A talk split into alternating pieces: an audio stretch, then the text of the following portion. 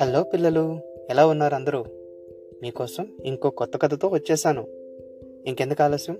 Survey జన సుఖనుభవంతో అనుకుంటూ మన కథలోకి వెళ్ళిపోదామా?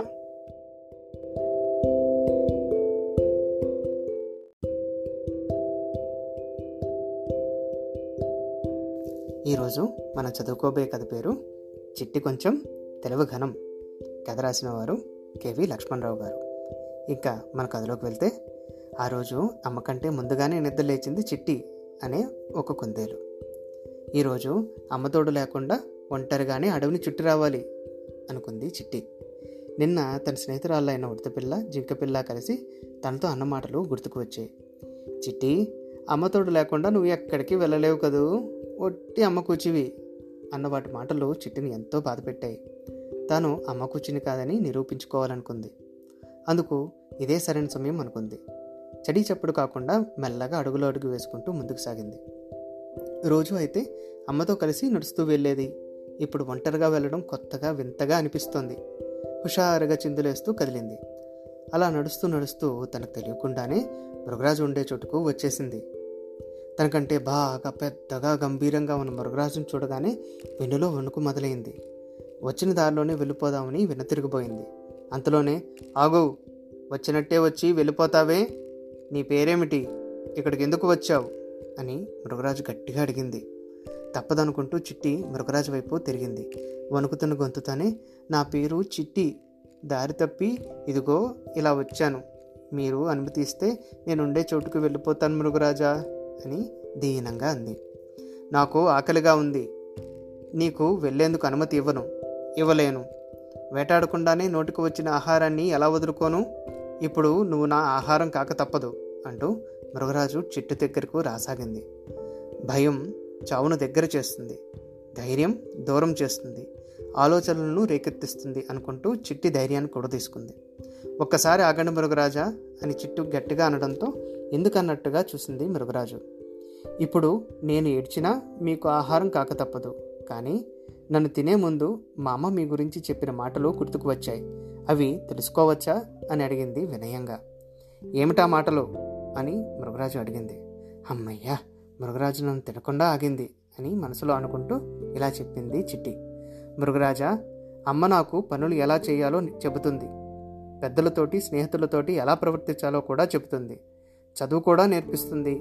ఒకసారి నేను చాలా నేర్చుకున్నానని నేనే గొప్పదానినని గర్వంగా అన్నాను. అప్పుడు అమ్మ నాతో చిట్టి గర్వం పతనానికి తొలిమెట్టు. వినయం విజయానికి సోపానం. కనుక గర్వించకు. మన మృగరాజు కూడా పండితులే. ఎన్నో విషయాలు నేర్చుకున్నారు. కానీ ఎప్పుడూ గర్వించలేదు. అర్థమైందా? అంటూ నాకు బుద్ధి చెప్పింది. ఆనాటి నుంచి మీ పాండిత్యాన్ని చూడాలనుకున్నాను. మంచికో చెడుకో ఇప్పుడు నాకు అవకాశం వచ్చింది. ఒక్కసారి మీ పాండిత్యం చూసి మీకు ఆహారం కావాలని ఉంది. కాదనకండి మృగరాజా అని చిట్టి దీనంగా వేడుకుంది. సరే నా పాండిత్యం ప్రదర్శిస్తాను విను అంటూ సింహం ఇలా చెప్పింది. అంకెలు అనంతం. ఎంత ఎగిరినా ఆకాశాన్ని అందుకోలేం. ఎంత ప్రయత్నించినా భూమిని కొలవలేం. పాలు తెల్లగా ఉంటాయి బొగ్గు నల్లగా ఉంటుంది. చాలా ఇంకా చెప్పాలా? అంది మృగరాజు.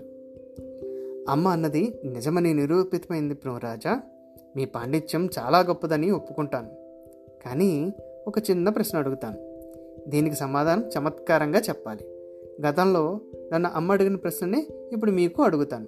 నేనప్పుడు సమాధానం చెప్పేశాను. మీరు చెప్పగలరు. అడగనా మృగరాజా? అంటూ అడిగింది.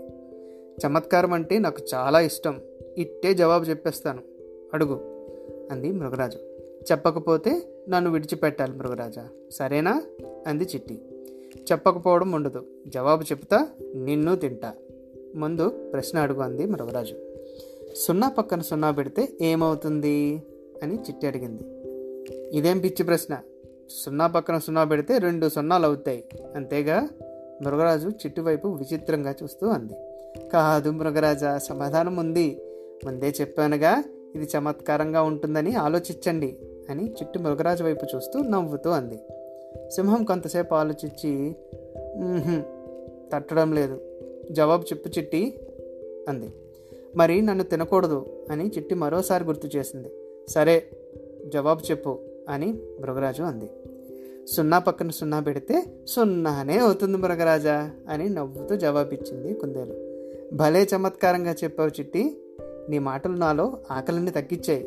నీతో ఆడిన కబుర్లు నాకు ఆనందాన్ని ఇచ్చాయి.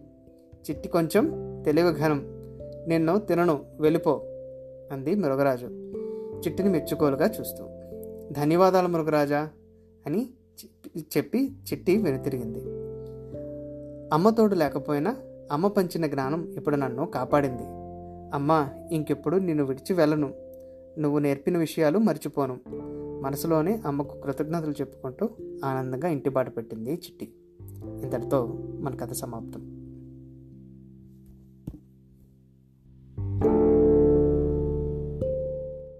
కథ తాలూకా క్రెడిట్స్ మొత్తం రచయితకే దక్కుతాయి.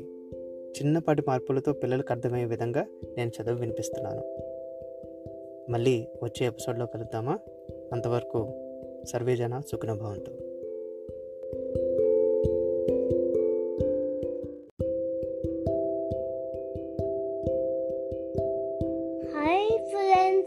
మీకు ఈ ఎపిసోడ్ నచ్చిందా?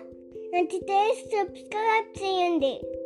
ఇంకా బోర్డు కొత్త కథలు చెప్తారు.